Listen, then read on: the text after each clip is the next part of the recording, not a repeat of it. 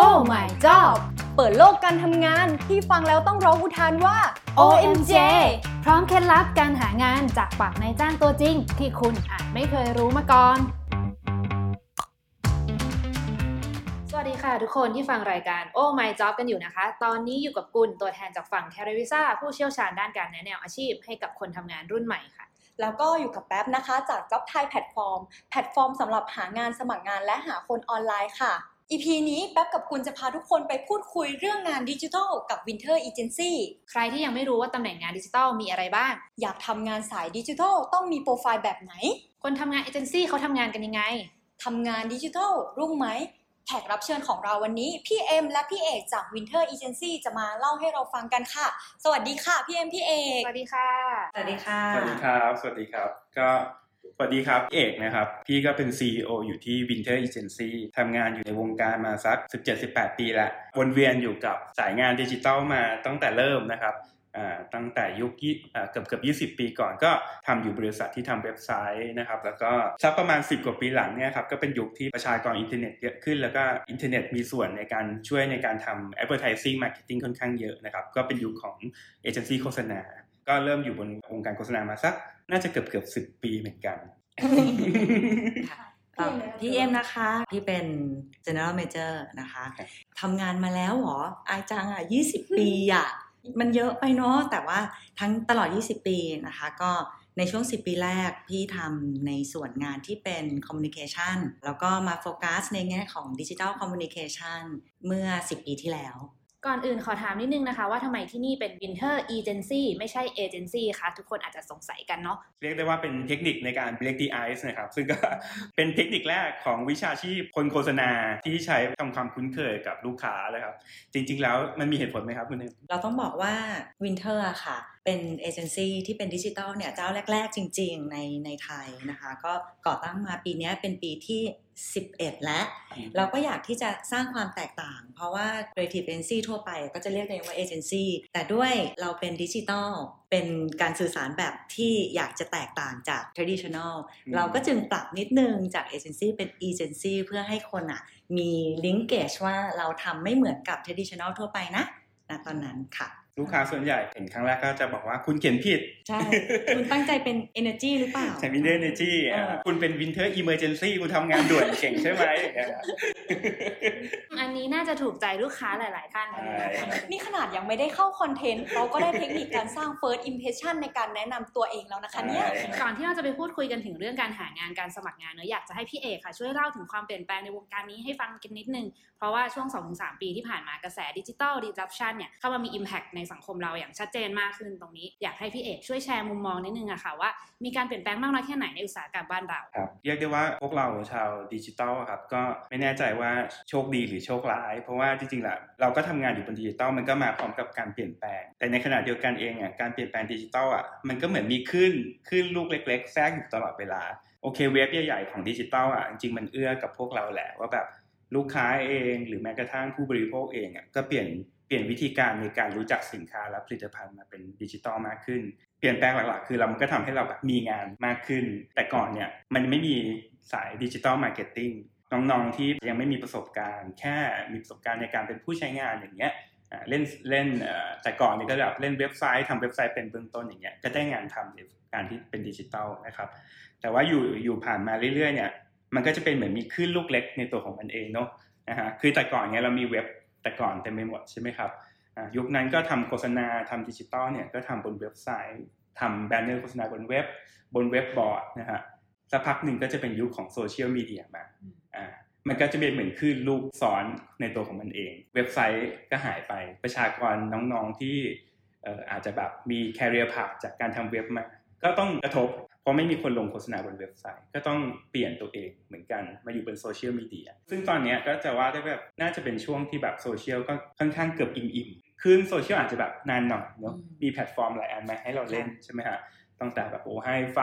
เฟซบุ๊กนู่นนี่นั่นยุคโบราณนะฮะใช่แต่ว่าตอนเนี้ยก็คลื่นเนี่ยพอคลื่นช่วงเนี้ยอิ่มๆเสร็จปุ๊บก็โซเชียลแพลตฟอร์มพอมันจะคลื่นต่อไปน่าจะเป็นเรื่องเกี่ยวกับพวก people platform อินฟลูเอนเซอร์ต่างๆ creator ต่างๆ as marketing ให้เห็นที่มาที่ไปของมันว่าจริงๆ แล้วแม้แต่ว่าเราเองอะทำงานบนดิจิตอลบางทีมันก็เป็น benefit เป็นประโยชน์ทำให้เราแบบมีโอกาสเข้ามาได้ง่ายขึ้นนะฮะแต่ถ้าเข้ามาเราไม่ได้ปรับอะมันก็จะลำบากเหมือนกัน เพราะการเปลี่ยนแปลงในโลกนี้ต้องบอกว่ามันค่อนข้างไวมากเลยไวกว่าสมัยที่เราแบบเพิ่งมีอินเทอร์เน็ตใช้ใหม่ ๆ นะคะ จริงๆ พอพูดถึงสายงานดิจิทัลเนี่ยทุกคนอาจจะฟังแล้วดูกว้างมากเนาะโดยเฉพาะน้องๆจบใหม่ที่อาจจะไม่ได้มีความรู้ตรงนี้เยอะ ตรงนี้อาจจะให้พี่เอกช่วยยกตำแหน่งงานในสายงานดิจิทัลนะคะเอาแบบเป็นตำแหน่งฮอตๆเลยก็ได้ที่แบบเป็นที่ต้องการในตลาดนะตอนนี้ คือเรียกได้ว่าฮอตฮิตตอนนี้อันดับหนึ่งนะเป็นสาย dev เนาะอ่านะครับพี่เต้องต้องบอกว่าอืมเมื่อสักปีสองปีที่แล้วอะอืมเป็นสายโซเชียลสายโซเชียลอ่าสายโซเชียลแต่จริง ๆ จะบอกว่าก็ยังคงฮอตฮิตอยู่ แต่ว่าตอนเนี้ยที่เป็นที่ต้องการในตลาด เพิ่มเติมขึ้นมาอย่างที่พี่เอกบอกอะค่ะอืมอืมอย่างที่บอกว่าโซเชียลอะมันจะเริ่มแบบอยู่แต่แต่แต่อะไรที่มันอิ่มแล้ว มันคงจะต้องหาอะไรที่มันเพิ่มเติม มันก็คงหนีไม่พ้นเรื่องของแบบเทคโนโลยี มันมาถึงยุคที่ตอนเนี้ยฝั่งลูกค้าเองอะครับ ก็ทำโซเชียลมาก็ค่อนข้างจะอิ่มเหมือนกัน ก็จะเริ่มมามองหาการปรับปรุงตัวแพลตฟอร์มของตัวเอง เช่น เว็บไซต์ตัวเองแอปพลิเคชันตัวเองนะครับหรือว่า touchpoint ต่างๆ ที่เห็นออฟไลน์ ซึ่งถามว่าทำยังไงก็ใช้ dev หมดเลย ตอนเนี้ยโปรแกรมเมอร์ก็จะเรียกได้ว่าแบบหายากมาก แล้วก็หาคนที่เก่งๆ ยากมาก ใช่ครับ แล้วก็อีกสายหนึ่งก็จะเป็นสาย Data อ่าอันนี้ยิ่งยากเข้าไปใหญ่ เพราะมันเป็นศาสตร์ใหม่ในประเทศไทยนะฮะแล้วก็ เรียกได้ว่า Data ในมุมของอการทำ marketing เนี่ยก็จะยิ่งยากไปอีก step หนึ่งเพราะว่าคนทำ Data น้อยแล้ว แล้ว Data เป็นการบ้านที่แบบว่าต้องเก่งจากประสบการณ์เพราะมันต้อง Analyze ก็จะยิ่งยากไปใหญ่นะครับ ก็สาย Data ยาก แต่ตอนเนี้ยเราเราก็เหมือนเริ่มคุยก็คืออ skill set ของน้องๆสาย Data บางทีมาอาจจะมาจากน้องๆที่มีประสบการณ์การทำงานวิจัยอ่าถ้าถามว่าตำแหน่งไหนฮอตอืมฮอตฮิตสุด แต่เราก็สามารถบอกได้ว่าฮอตทุกตำแหน่งนะอืมอืมจริงในความเป็นจริง จริงๆฮอตทุกตำแหน่งจริงๆหรือว่า media ก็ตามที่ใช่อย่างเมื่อกี้เราพูดกันว่าเราอยู่บนโซเชียลมีเดียเราใช้ media บนบน Facebook อะไรก็ตาม ทุกวันอะมีเรื่องใหม่ทุกวันครับใช่ไหมคะมันมันมีอะไรให้ challenge ไปโดยตลอด ถ้าฮอตทุกตำแหน่งขนาดนี้ แล้วตัดมาที่ทาง Winter เองล่ะคะกำลังมองหาตำแหน่งงานไหนอยู่บ้าง ก็ตอนนี้หาดิจิ t a ลแพลนเนอร์นะคะอ่าถ้าเป็นเอเจนซี่ปกติอะนั่นคือ client service AE อะไรเงี้ยค่ะ แต่ว่าที่ Winter อะเราอยากได้ น้องที่เป็น AE ที่สามารถวางแผนได้ เวลาเราไปเจอลูกค้า เราอยากให้ทุกคนมี skill ในการที่จะตอบลูกค้าได้เลยเนาะเราอยากหา planner นะคะ น้องๆ นี่แหละส่งกันเข้ามาเลย เรายังเปิดอีกหลายตำแหน่ง อันเนี้ยเราพอเราเรื่องแพลนเนออืร์มกับ client service อะมันก็เป็นเหมือนวิวัฒนาการเหมือนที่เราคุยกันไปแล้วในประเด็นแรกๆนะครับคือพอเป็นงานที่มันเป็น dynamic อย่างดิจิตอลเนี่ยครับลูกค้าเองก็คุ้นชินกับการที่คนที่รับสายนั่นแหละ ต้องจัดการปัญหาเบื้องต้น ต้องตอบปัญหาเบื้องต้นให้ได้เลยนะครับจริงๆ มันก็เป็นเหมือนเหมือนที่บอกคือคลื่นลูกเล็ก ๆ มันเกิดขึ้นตลอดเวลากับกับ skill set ของแต่ละตำแหน่ง c l a n s w i t ของเราเนี่ยก็จะเป็น planner คือต้องคิดต้องตอบคำถามได้บื้งเสต้นอได้มีอะไรที่อยู่ในแก้เอ่ปัญอหาตอบได้นะ เดี๋ยวนั้นเสนออะไรได้บ้างครัที่บมันเป็นเรื่องใหม่ ๆ เพราะว่ามันอาจจะไม่มีผิดไม่มีถูก เพราะว่าดิจิตอลมันก็เหมือนเหมือนงานสร้างสรรค์ออกมาชิ้นหนึ่งนะ เราอยากให้น้องแบบเอ่อแพนได้ด้วยตัวเองด้วยล้วตำแหน่งรับอะไรอีกเรารับ CSS ค่ะ เรารับ Front End Programmer โป รแกรมเมอร์เดฟจริงๆ ก็คือเดฟค่ะทั้งแก๊งแหก็ละคือ dev ทั้งแก๊งแหละเดฟตทาอนนี้แก๊งก็จะมี CSS จะ Front End จะ Back End ถ้าเกิดสมมติว่ามีความสนใจลองส่งเข้ามาก่อนได้ ก็เหมือนกันเนาะฝั่งที่เป็น dev อะก็จะมีครับเทคโนโลยีของ dev ใหม่ๆ ก็สามารถส่งเข้ามารับดีไซเนอร์ค่ะ แน่นอนดีไซเนอร์ดิจิทัลดีไซเนอร์นะคะซึ่งดีไซเนอร์ของดิจิทัลอะก็จะเริ่มมีเพิ่มเติม requirement เพิ่มเติมจากดีไซเนอร์ปกติแล้ว เช่น ต้องทำแอนิเมชันได้อืมต้องตัดต่อวิดีโอได้ครับนะคะต้องไปทำแบบเอ่อเราไปซื้อพวก stock footage วิดีโอสต็อกเสียงมาก็จะต้องเอามาทำให้เป็นวิดีโอสั้นได้ ถ่ายรูปได้ ถ่ายรูปได้ ใช่ใช่เนาะครับเราก็จะมีทีมโซเชียลเป็นทีมที่เราขยายตลอดเวลาซึ่งซึ่งโซเชียลอะค่ะ ก็จะมีทั้งโซเชียลที่เป็นเหมือนเหมือน copywriter เป็นคนเขียน เป็นคนที่ทำภาพเหมือน social art director นะคะก็คือมองเป็นภาพ create ออกมาเป็นชิ้นงาน จริง ๆ เรามี part ที่เป็น social analytic ด้วย สมมุติว่าใครเกิดมีความสนใจแบบอืมวิวิเคราะห์โซเชียลมองตัวเลข หรือมีความสนใจที่จะต่อยอดไปที่ Data อย่างที่พี่เอกบอกเมื่อกี้นี้เนี่ย ก็ก็ลองส่งเข้ามาก็ได้ ก็จะเป็น area ที่พัฒนาต่อไปได้จากโซเชียลก็ได้ทำ dash board วิเคราะห์ใช่ต่างๆเนี่ยครับก็จะเป็นทีมโซเชียลโซเชียลมีเดียเราก็รับ Media มีเดียเหมือนกันครับอ่าแต่มีเดียที่ Winter ก็คือปกติจะแยกเนาะ plan and buy ของ Winter เนี่ยจะมาเลยจ้ะ buy และ plan ได้ก็ดี หรือไม่มีประสบการณ์แต่มี passion ก็ขอเชิญนะครับครีเอทีฟก็ยังรับอยู่ เพราะว่าด้วย Material ที่เรายังต้องทำ Support ในดิจิทัลอะค่ะ งานครีเอทีฟนะคะ ที่เป็นครีเอทีฟทำหนังทำแคมเปญก็รับอยู่ตามปกติ ขอถามเพิ่มนิดนึงค่ะ คนหางานสมัครงานในสายเนี้ยมีการแข่งขันสูงไหมคะ แล้วก็กว่าจะได้คนเก่งๆ สักคนหนึงมาทำงานด้วยเนี่ยค่ะ ยากไหมคะพี่ต้องบอกว่ายิ่งสูงมากขึ้นในในสถานการณ์โควิดและ after โควิดอืม จริง ๆ เพราะว่านอกจากเราจะเจอน้องที่เป็นน้องเด็กน้องเด็กน้องใหม่นะคะเรายังเจอหลาย ๆ เรซูเม่อะที่เป็นเอ่อเขามีผลกระทบต่อช่วงโควิดใช่ใช่ใช่คือเหมือนเป็นการข้ามสายมาใช่ข้ามสายมา แต่ก็แน่นอนก็จะมีทั้งคนที่เอ่อตรงน่าสนใจหรือบางบางทีเอ่ออาจจะไม่ตรงเลยอะไรอย่างนี้ก็มี การเลือกเราก็ดูจากทำเรซูเม่สวยไหม เราเป็นเอเจนซี่อะเราอยากได้ความสร้างสรรค์ ไม่ว่าจะตำแหน่งไหนก็ตาม เราอยากเห็นอะไรที่ทำให้เออเหมือนขายของอะของที่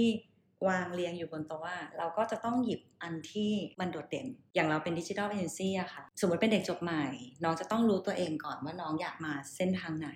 เพื่อเวลาน้องไปฝึกงานอืม ที่เอเจนซี่นั่นคือ 4 เดือนที่มีผลต่อการตัดสินใจอืมที่เราจะเลือกหยิบเรซูเม่อันนั้นเหมือนกันนะฮะเพราะอย่างน้อยคือเขาเข้าใจแล้วแหละว่าเดินมาเข้ามาบ้านเราอะจะเจออะไรบ้างใช่แล้วชีวิตเอเจนซี่มันเป็นชีวิตที่มันจะแบบ มันจะมีของพิเศษ มีความเข้าใจแบบพิเศษบางทีมันกวนชีวิตปกติ ถ้าได้ถ้าน้องเข้าใจแล้วมันก็จะง่ายอืมเออแต่เมื่อกี้ที่คุณเอ็มบอกการแข่งขันสูงหลังโควิดคือเจอเราจะเจอน้องที่ข้ามสายมานะครับ ก็ยกตัวอย่างเราอาจจะเจอน้องที่เป็น flight attendant มาก่อน เยอะเลยแหละค่ะเออเจอสมัครมาเป็นน้องแค่ที่ service ทำงานโรงแรมอ่าจริงๆ เราไม่ได้ปิดกั้นนะคะ เพราะว่าตอนเนี้ยค่ะ ในสายงานบางอย่างเนี่ย เขา cross กันได้ สมมุติแผนกโซเชียลน้องที่มี skill ของการ service อะค่ะไม่ว่าจะเป็น flight attendant มาก่อนหรือโรงแรมมาก่อนเขามีเราต้องการ skill เดียวกัน คือ skill service เพราะฉะนั้นเราก็จะมีน้องที่ทำอยู่ที่ Winter ทุกวันเนี้ยค่ะใช่เป็นน้องที่เคยเป็นแอเป็นร์มาแอก่อร์น คือพอดีธุรกิจเอเจนซี่โดยรวมๆอะครับมันก็กระทบโควิดพอสมควร เราก็จะเจอเรซูเม่จากน้องที่โดนเล y o ออฟจากเอเจนซี่อื่นมาอย่างเงี้ยค่อนข้างเยอะ อันนี้คือถ้าในมุมน้องท่านในมุมน้องเนี่ยฮะที่เป็น candidate นะครับก็ถามว่าการแข่งขันสูงไหมก็สูงขึ้นแหละ สูงจากคนข้ามสาย สูงจากคนที่มีประสบการณ์แล้วนะครับแล้วก็ถ้าน้องเป็นเด็กจบใหม่เนี่ยก็จะต้องแบบคุณเอ็มบอกก็คือทำให้ทำตัวให้น่าสนใจ เริ่มมองหาที่ฝึกงานอย่างจริงจัง ใช่ พวกเนี้ยก็จะแบบช่วยได้ใช่ครับตอนนี้น้องที่โดยเฉพาะน้องที่จบใหม่อะโครงการรัฐบาลเขาช่วยน้องได้เยอะมาก ก็มีผลใช่ไหมคะ คือน้องต้องไป register ก่อนเลยนะ นั่นคือมีผลให้คนที่เลือกอะเขาสนใจ แต่ไม่ใช่ไม่ใช่สิ่งที่จำเป็นที่สุด แต่พี่ใช่มองว่าไม่เสียหายที่เราจะไปอยู่ในโครงการของภาครัฐแต่ในมุมของพวกเราเองอะเราก็มีโอกาสในการสกรีนได้ดีขึ้น อยากจะให้พี่ๆช่วยแชร์เป็นเคสได้ไหมคะ เคสที่มีน้องที่ประทับใจมากจนอยากจะ sign contract นะเดี๋ยวนั้นเลยอ่าจริง ๆ ก็เดี๋ยวผมแบบเล่าให้ฟังแบบมันก็มีบางเคสที่แบบเรารับสมัครน้องที่เป็น account service หรือเป็น planner เขาทำเหมือนกับเราเป็นลูกค้าเขาอะอ่าสมมติ candidate ปกติก็อาจจะแค่แบบว่ามี HR ติดต่อกลับไป แล้วก็ confirm เวลาการจบแค่นั้น แต่อันนี้คือเขามีอีเมล confirm กลับมา ก่อนที่จะเข้ามาสัมภาษณ์นะฮะ confirm เวลากลับมาก่อน อ่าว่าแบบเวลานี้นะคะ เดี๋ยวเนาะเดี๋ยวจะเข้ามานู่นนี่นั่นต้องเตรียมอะไรมาบ้างนี่นี่นี่ recap คือมันเป็นเหมือน environment จริงที่เขาจะทำงาน as a look as a client service อย่างเงี้ยเราก็จะเริ่มเออมันมันใช้ได้เว้ยเออถ้าเข้ามาทำงานจริงอย่างน้อยก็จะรู้ว่าท่าทางวิธีการคุยหรือวิธีการเตรียมพร้อมเป็นยังไง มาสัมภาษณ์เสร็จมีส่งอีเมลอีเมลกลับมา recap ขอบคุณ summary ที่วันนี้เราคุยอะไรกันบ้างปึ๊บปึ๊บปึ๊บแล้วก็อืมขอบคุณก่อน เริ่มจากขอบคุณที่ให้โอกาสนะคะ วันนี้เราคุยประเด็นนี้นี้นี้นี้กันบ้างหนูจะเตรียมอันนี้นี้นี้มาต่ออะไรอย่างเงี้ยอันนี้ก็เคสแบบเนี้ยก็รู้สึกประทับใจว่าเขาก็จะเหมาะเรียกได้ว่าเขาก็ค่อนข้างเหมาะกับงานเนี่ยครัมีเพิ่มเติมจากพี่เอกในเออแง่ของเมื่อกี้ฝั่งอืม planner ใช่ไหมคะ planner สมมุติดีไซเนอร์ปกติเราจะมีการบ้านให้น้อง สิ่งที่เราอืมเจอเจอหลากหลายมาก เราจะให้น้องทำการบ้านหนึ่งชิ้นส่งกลับมาใช่ภายในระยะเวลาอะไรก็ว่าไปใช่ใช่สิ่งที่เกิดขึ้นก็คือ มีส่งมา หรือบางทีก็ไม่ส่งไม่ส่งเลยนั่นนั่นก็จะเป็นอีกวิธีครับที่เราอะสามารถอืมนอกจากเรื่องฝีมือแล้วเรื่องคอมมิชเมนต์นะคะเรื่องอะไรต่างๆ ก็จะบอกเราได้เหมือนกันว่าเขาอยากอยู่กับเราจริงหรือเปล่าเนาะแต่เราก็โดนโดนโดนหลอกมาเยอะแล้วใช่ไหมเราครับเนี่ยจะไม่ไม่ใช่ผิดหวังผิดหวังมาเยอะนะครัค่ะบเออ ก็ช่วงตอนที่เออจริง ๆ เราก็จะดูแบบ first impression แหละเนาะดูจากวิธีการพูดคุย แต่บางทีเราอะก็จะไม่รู้หรอกว่าอันนั้นน่ะจริงจริงแค่ไหน รู้อีกทีก็คือรับมาทำงานแล้วค่อยมาพิสูจน์กันจริง ๆ บางทีอาจจะเป็นอย่างที่คุย หรืออาจจะไม่เป็นอย่างที่คุยก็ได้ หลังๆ เราก็เลยมีข้อสอบค่ะเรียกว่าจริง ๆ ก็วัดได้ส่วนหนึ่งแหละอืมอืมไม่จำเป็นต้องเพอร์เฟกแต่อย่างน้อยเราจะเช็คได้ว่าที่เล่าเล่าๆมาจริงหรือเปล่า จริงๆคือเราเป็นเราเป็นข้อสอบจริงๆเลยข้อสอบครับเป็นข้อสอบประมาณยี่สิบข้อข้อสอบกาเหรอคะเป็นข้อสอบกาเลยค่ะกามั่งเขียนมั่งใช่เป็นข้อสอบเกี่ยวกับอะไรคะช่วยไกด์ได้ไหมเกี่ยวกับสกิลก็จะเป็น general digital ค่ะใช่แต่ถ้าบางบางตำแหน่งสมมติโซเชียลอะค่ะ ก็จะได้ลองเขียนเขียนคอนเทนต์ของโจทย์จริง หรือดีไซเนอร์ก็จะต้องดีไซน์ชิ้นนี้ออกมาในระยะเวลาที่กำหนดได้เรียกได้ว่าเข้มข้นมากจริงๆนะคะเหมือนข้อสอบเอ็นมาก่อนไม่ขนาดนั้นขนาดนั้นกลัวเดี๋ยวนะกลัวเป็นเบสิกเป็น basic ใช่เป็นไม่ยากเกินความสามารถน้องๆแล้วกันเนาะไม่ยากแน่นอน ก็ไม่ยากแน่นอนคือถ้ามี passion อยู่แล้วเนี่ยไม่ยากแน่นอน โอ้ยสบายเลย ต้องเรียกได้ว่า Winter Agency เนี่ยโดดเด่นมาก ๆ ในเรื่องของ Digital Marketing หรือว่าที่เนี่ยเราเรียกกันว่าเป็น Data Driven Marketing เนาะซึ่งน่าจะเป็นทิศทางที่น่าจะเติบโตในทางธุรกิจทีเดียว อยากรู้ว่า career path ของการทำงานในสายงานนี้ค่ะ เป็นยังไงบ้าง โตได้แค่ไหน โตไปในทิศทางไหนได้บ้างอะคะ ครับ รับรองว่ามันมีทางโตอยู่แล้ว ไม่ว่าจะโตไปทางสายงานทางตรง หรือว่าอยากจะขยับไปแบบไปเป็นขั้นสุดไปเป็น strategy ไปเป็น data อะไรพวกเนี้ยอันนี้คอนเฟิร์มได้ว่าโตอยู่แล้วแต่บางคนอยากจะแบบไปโตนอกโหมดที่ไม่ใช่เอเจนซี่บ้างอะ เดี๋ยวนี้ลูกค้าที่มีแผนก marketing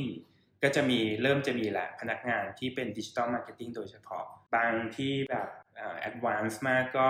ตั้งแผนกดิจิ t a ลมาร์เก็ตติ้งอันนี้เห็นเยอะมากเลยลูกค้าพยายามจะแบบว่า save cost อะไรด้วยนะครับ ก็จะแบบมีน้องๆเอเจนซี่หลายคนเลย เข้าไปเป็นดิจิ t a ลมาร์เก็ตติ้งเข้าไปเซตอัพให้ลูกค้า อันนี้ก็จะไปอยู่องค์กรแบบธนาคาร องค์กร corporate ใหญ่ๆเนี่ยเยอะ หรืออีกแนวหนึ่งที่ก็ฮิตเหมือนกันสตาร์ทอัพ แพลตฟอร์มแอปพลิเคชันอีคอมเมิร์ซอะไรพวกเนี้ยนะครับ ก็ไปตรงนั้นได้หมด เพราะว่าจริงๆแล้วคือเอเจนซี่อะน้องๆ เหมือนจะได้เรียนรู้วิธีการทำงานหลาย ๆ อย่างก็จาก end to end ที่มันเป็นดิจิตอลจริง ๆ นะครับ แล้วก็ทุกวันนี้ทำอะไรมันก็จะเริ่มจากดิจิตอลเนาะโซเชียลคิดว่าคิดว่าไปได้ไปได้หลายทางไปได้หลายทางนะครับการทำงานของเอเจนซี่แต่ละที่จะมีรูปแบบการทำงานที่แตกต่างกัน ซึ่งรูปแบบการทำงานและก็ขั้นตอนของที่นี่เป็นยังไงบ้างคะ คือถามว่าเอ่อเรื่องรูปแบบการทำงานแน่นอน team structure เราก็จะมีแหละเพื่อที่จะ support function ของแต่ละ unit ทีมโซเชียลทีมดีไซเนอร์ทีม developmentครีเอทีฟสตร a t e g y แพนเนอร์มีเดียหรืออินฟลูเอนเซอร์แต่ว่าในการทำงานนั้นน่ะทุก unit อะค่ะมันจะต้องเราจะต้องทำงานร่วมกันในเชิงของ project base คนที่เป็นแกนหลักก่อนในการที่จะรวบโปรเจกต์ทำโปรเจกต์เนี่ยก็คือ planner ตามชื่อของเขาเลย ชื่อของเขาคือ planner plan ทางข้างนอกคือ plan ทางลูกค้าและ plan ทางข้างใน interface กับข้างในทั้งหมด หลังจากนั้นเนี่ยค่อยดูว่าแต่ละโปรเจกต์เนี่ยเราต้องการ specialist ทางด้านไหน specialist ทางด้านการบริหารจัดการ influencer อะเราก็ติดต่อเอ่อให้ทีมเข้ามาอยู่ในโปรเจกต์การทำงานนี้ ต้องการทำเว็บนะคะอืมก็จะมีทีมเว็บ หรือว่าบางทีต้องการอะไรที่เป็น new new ต้องการอย่างเช่นจะอยากทำเริ่มทำ Data ทำยังไงดีนะคะก็จะมีทีมที่เป็น strategy ในการที่จะช่วยประกอบร่างต่างๆ มีทีมเดฟที่สานต่อในแง่ของการเอามาทำจริงนะคะในส่วนของเรื่องบรรยากาศในการทำงานเนี่ยด้วยความเป็นเอเจนซี่ค่ะ คือพี่ไม่อยากพูดคำว่า flexible เดี๋ยวคำว่า flexible มันน่ากลัว คือจริงๆเราก็มีเวลาทำงานที่ ที่เป็นเวลาเข้าเวลาออกอะเนาะตามมาตรฐาน แต่ในความเป็นจริงแล้วเอเจนซี่อะเราอาจจะกำหนดเวลาทำงานได้ยากหน่อยยากนะคะ โดยเฉพาะโซเชียลอะค่ะ โซเชียลเนี่ยมัน active ตลอดตลอดเวลาตลอดเวลาเสาร์อาทิตย์ใช่ไหมคะ เสาร์อาทิตย์ก็ตามนะครับตาม หรือว่าทำ production production หนัง production วิดีโอ ซึ่งบางทีเราอาจจะไม่สามารถจำกัดเวลาได้ในเวลาทำงานเท่านั้น ก็เลยมีเวลาทำงานที่เขาเรียกว่าเราก็มีเวลาทำงานแหละ ตอนที่เราทำเอกสารบริษัทเราก็ต้องมีแหละเนาะแต่ว่าเราก็อาจจะ flexible ได้ในแง่ที่ว่าเกิดน้องทำงานไปถ่ายหนังเลิกกองเที่ยงคืนตีหนึ่งครับ ทีมก็สามารถที่จะจัดสรรน้องในทีมตัวเองได้ว่า ถ้าอย่างนั้นวันรุ่งขึ้นเนี่ยเลทให้น้องหรืออะไรก็ตาม หรือถ้ามีงานที่ต้องทำแบบ full time เสาร์อาทิตย์จะเอามาแลกกับวันธรรมดา หัวหน้าทีมสามารถจัดการได้เลยที่ที่เรียกว่าเป็นใช่เฮดของแต่ละทีมใช่นะคะที่เราอาจจะให้เรียกว่าอำนาจของที่ทีมอ่าที่จะ manage น้องๆได้เอรับ นะคะก็ตัดสินใจกันอยู่ในทีมตราบใดที่ไม่ได้กระทบการทำงานวินเทอร์เราอะครับสามสี่ปีหลังอะไอเรื่อง process การทำงานหรือ team structure เราเปลี่ยนบ่อยเปลี่ยนมากบ่อยมาก เพราะว่ากลับไปเหมือนเดิมคืองานมันเปลี่ยนบ่อยมาก team structure เราก็เปลี่ยนค่อนข้างบ่อย แล้วก็พโปอรทีมสเซตรัคสเจอก็ร์เปลี่ยน มันก็เลยแบบสิ่งหนึ่งที่จะเน้นกับน้องๆคือมันเหมือนแบบเราก็ต้องค่อนข้าง flexible ระดับหนึ่งโอเค เรามี scope of work ของแต่ละคนนะครับ แต่ว่า scope of work อะ มันก็อยากให้น้องเขาทุกคนเข้าใจว่ามัน flexible scope of work มันก็เป็นแค่เหมือนกติการวมๆ ที่จะทำให้ทุกคนเข้าใจได้ว่า เราจะกระโดดข้าม scope ไปช่วยอีกคนได้มากหรือน้อยเพียงใด เพราะว่าทำงานจริงมันทำงาน as a team ที่คุณเอ็มบอกมันต้องแบบช่วยกันยกตัวอย่างบางทีโต๊ะไม่ได้นั่งหรอกอยู่กันแต่ในห้องประชุม อย่างพอมีโควิดอะบางทีอะตอนที่มีช่วง work from home ช่วงโควิดอะ มันทำให้เราได้รู้เหมือนกันว่า บางทีอะไรไม่จำเป็นก็ตัดออกบ้างก็ดี หรือบางอย่างจำเป็นเจอกันบ่อยๆ สั้นๆ ก็จะดีพยายามมาดับกันตลอดเวลาเอาจริงๆแล้วอะก็ result oriented ผลงาน result oriented งานเป็นหลักจใช่ริง ๆ เหมือนกันค่ะ ขึ้นชื่อว่าการทำงานในดิจิทัลเอเจนซี่ได้ยินมาว่างานค่อนข้างโหดเลยทีเดียว อันนี้จริงไหมคะ น้องๆ จะต้องเจอกับความท้าทายในอะไรในการทำงานบ้าง แบ่งออกเป็น 2 อย่างละกัน ในฐานะเอเจนซี่ไม่ว่าจะเป็นเอเจนซี่แบบ creative agency digital agency hybrid agency สิ่งที่เอเจนซี่จะเจออะค่ะอืมมันคือไม่มีแพทเทิร์นนั่นคือความท้าทายของเอเจนซี่ละกัน บวกกับเวลาเราใส่คำว่าดิจิทัลเข้ามา อย่างที่บอก เรายิ่งเจอความไม่ซ้ำกันเลยเข้าไปอีกขอบเขตของการทำงานอะไรเงี้ยแน่นอนมันก็มีขอบเขตอยู่แหละ แต่ flexibility หรืออะไรใหม่ ๆ ที่เราจะต้อง adapt ให้ตามให้ทันนะมันมีสูงมาก เพราะฉะนั้นคนที่จะอยู่ในเอเจนซี่หรือดิจิทัลเอเจนซี่อะค่ะต้องมีพลังประมาณหนึ่งมีพลังประมาณหนึ่งใช่ เพราะมัน dynamic มาก สำหรับคนที่มี passion ชอบงานที่ไม่จำเจเนี่ยเรียกว่างานสนุกแน่นอน ทีนี้มาถึงช่วงขายของบ้างนะคะ ที่นี่มีสวัสดิการอะไรที่โดนใจคนรุ่นใหม่บ้างคะอ่าพี่แบ่งลักษณะของสวัสดิการออกเป็น 2 แบบนะคะค่ะก็คือสวัสดิการที่มาตรฐานที่ค่ะควรจะมีให้น้องๆทุกคนไม่ว่าจะเป็นประกันสังคม ค่าเดินทางค่าโทรศัพท์ ค่า provident fund ประกันสุขภาพกลุ่มหาคุณหมอได้ฟรี ไม่ต้องจ่ายตังค์ในวงเงินที่กำหนดให้โบนัสนะคะอันเนี้ยก็ถือว่าเป็นมาตรฐานทุกบริษัทจะมีให้นะคะ แต่ว่าที่วินเทอร์เนี่ยคือเราอะคือ customize งานให้ลูกค้ามาเยอะแล้วไงอืมเพราะฉะนั้นอืมสวัสดิการของน้องอะอืมเราก็ต้อง customizeอืม ใช่ใช่เพราะว่าเราทำงานกับน้องที่เป็นเอ่อคนรุ่นใหม่นะคะเรามีจำนวนเด็กวัยรุ่นค่อนข้างเยอะ สวัสดิการเราอาจจะคัสตอมไมไปตามความสนใจของน้องเน่อย่างหลักๆเลยเนี่ยคือทุกคนชอบท่องเที่ยวนะคะเพราะฉะนั้นทุกปีที่ผ่านมาก่อนโควิด เราก็จะมีท่องเที่ยวประจำปีปีละสองครั้งหนึ่งครั้งต่างประเทศหนึ่งครั้งในประเทศอ่าก็จะเป็นช่วงที่ทุกคนรอคอย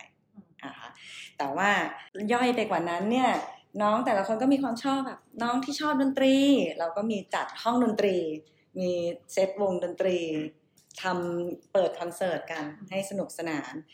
น้องที่ชอบกีฬานะคะพี่เอกก็จะเป็นสปอนเซอร์ในการเอ่อมีทีมสปอร์ตฟุตบอลคอร์ตแบดอ่าอ่าทีมแบดมินตันแบดมินตันครับหรือว่าบาสแต่ว่าช่วงหลังโควิดเนี่ยไอ้อันเนี้ยค่อนค่อนข้างยากหน่อย สมมุติใครมีของขายด้วยใช่บางคน ขายสลัด roll เงี้ยค่ะ พอเรารู้แล้วไม่ใช่แค่คนเดียวน้องบางคนแบบน้องนี่อาจจะขายตุ๊กตา ขายขนมปัง ขายนมเย็น เราก็ทำกิจกรรมเปิดตลาดสด Winter Marketplace ให้น้องมาแบบขายของกันอะไรเงี้ยค่ะจริงก็เป็นกิจกรรมแหละ มีวงดนตรีอย่าลืมวงดนตรีอะน้องส่วนน้องอีกกลุ่มหนึ่งอาจจะชอบปาร์ตี้ ไม่ต้องไปปาร์ตี้ที่ไหนข้างนอกมาปาร์ตี้ที่นี่เนี่ยนี่เป็นจุดขาย หรือทำอาหารก็มีหลายคนชอบทำอาหาร อุปกรณ์พวกหม้อทอดไร้น้ำมันอะไรเงี้ย กระทะไฟฟ้าอะไรมีให้เรียบร้อยเราสามารถทำอาหารกินได้ที่นี่ส่วนเรื่องของวันต่างๆ ที่จะมีพิเศษให้น้องก็จะมีวันหยุดสำหรับวันเกิด นะเราก็อยากให้น้องอยู่กับครอบครัว ไปทำบุญจะได้ทำบุญไหมอืมต้องเรียกได้ว่ากิจกรรมแน่นมากเลยนะไม่แน่ใจว่าที่นี่เป็นแบบที่ทำงานหรือว่างาน festival อะไรสักอย่างกันแน่ ถ้ามีแสงสีเสียงนี่คือใช่เลย แบบเนี้ยค่ะหลาย ๆ คนน่าจะอยากสมัครงานกับที่นี่และเรียกว่าเรซูเม่ในมือนี่สั่นไปหมดเลย จริง ๆ แล้วเนี่ย Winter เองก็มีลงประกาศงานกับ JobThai หลายตำแหน่งหลายสายงานเลย แล้วอย่างเงี้ยค่ะ มีช่องทางอื่น ๆ อีกไหมคะพี่เอ็มพี่เอกส่งเรซูเม่นะคะ ส่งอีเมลมาที่อีเมล hr at winter co th ค่ะหรือเข้าไปตามที่ Facebook ของ Winter Agency อ่าจะมีแบบเข้าไปติดตามประกศในช่วงใช่ค่ะ ตำแหน่งว่างก็จะเข้าไปใช้โซเชียลนี่แหละในการหาน้องที่ Facebook Winter Agency ค่ะสำหรับใครที่กำลังเลงตำแหน่งงานไหนไว้อยู่นะคะ ก็สามารถเข้าไปติดตามกันได้เลย สุดท้ายแล้วค่ะ ถ้าคนฟังของเราสนใจอยากที่จะทำงานในสายดิจิตอลเนี้ยค่ะ ควรเริ่มต้นจากตรงไหนดีคะ แล้วก็ทักษะอะไรบ้างที่คนทำงานในสายดิจิตอลเนี่ย วันนี้ไม่มีไม่ได้แล้วเนี่ยก็สำหรับจริงๆสำหรับดิจิ t a ลเอเจนซี่ครับ เราไม่ได้ซีเรียสมากว่าจะต้องตรงสายนะครับ คือเรียกได้ว่าถ้าถ้าถ้ามี2 option คือต้องตรงสายกับมีผลงาน เราชอบน้องที่มีผลงานไอ้คำว่าผลงานเนี่ยมันไม่ถึงว่าต้องแบบโอ้โหเป็น project อ่าเป็นแบบงานจริง ๆ ที่แบบทำให้ลูกค้า แต่อาจจะเป็น project ที่ทำเล่นๆน้องทุกคนเป็น creator อยู่ทุกวันเนี้ย มีเพจของตัวเอง มี channel ของตัวเองบน YouTube นะครับบางคนอาจจะเป็นสายว่าส่งงานประกวดเนาะเด็กนิเทศเด็กเอ่า MB อ่าเด็กบริหารส่งงานประกวด พวกเนี้ยนะครับคือเราก็จะเน้นที่น้องที่แบบเตรียม port งานจริง ๆ เข้ามานะครับเข้ามาคุยกันนะครับแล้วก็ส่วนงานความเป็นดิจิตอลอะทุกคนน้องๆทุกคนเกิดบนยุคดิจิตอลอยู่แล้ว เรียกได้ว่าแบบมากับมากับอาวุธอยู่แล้ว ไม่ต้องห่วงนะครับ ก็แค่มาเปิดใจเรียนรู้รับฟังอืมเอ่อค่ะนะครับแล้วก็มีพี่ๆคอยเทรนให้ใช่ถ้าจะให้ได้เปรียบอะเนาะคนอื่นอืมอีกเอ่อเรื่องดิจิทัลอะมันมีความรู้อยู่มากมายอืมในเว็บในอะไรก็ตามไปหาฟังหาอ่านอะไรเงี้ยค่ะ ยิ่งในการสัมภาษณ์ ถ้าเกิดเราคุยกันแล้วน้องสามารถเขาเรียกว่าอย่างน้อยเข้าใจสิ่งที่เราพูดพูดจาภาษาเดียวกันรู้เทคนิคบางอย่างที่ เออทำให้แสดงให้เห็นว่าน้องอะสนใจในทางนี้จริง ๆ ไปศึกษาในเว็บนู่นศึกษาใน Facebook นี้มา ก็จะเป็นประโยชน์กับน้องในแง่ของการสัมภาษณ์ได้มากค่ะ เพื่อนๆ น้องๆ ที่อยากทำงานด้านดิจิทัลที่ฟังมาถึงตรงเนี้ย เรียกว่าน่าจะได้เคล็ดลับในการเตรียมตัวไปสมัครงาน แล้วก็ได้รู้อินไซต์วิธีการทำงานของตำแหน่งงานต่างรวมถึงรูปแบบวิธีการทำงานของเอเจนซี่ด้วยเนาะเป็นกันแบบเต็มๆเลยๆอืมสำหรับวันนี้กุลกับแป๊บก็ขอขอบคุณพี่เอกและพี่เอ็มมากๆนะขอบคะคุณมากเลยค่ะที่มาคุยกับพี่สวัสดีค่ะสวัสดีค่ะ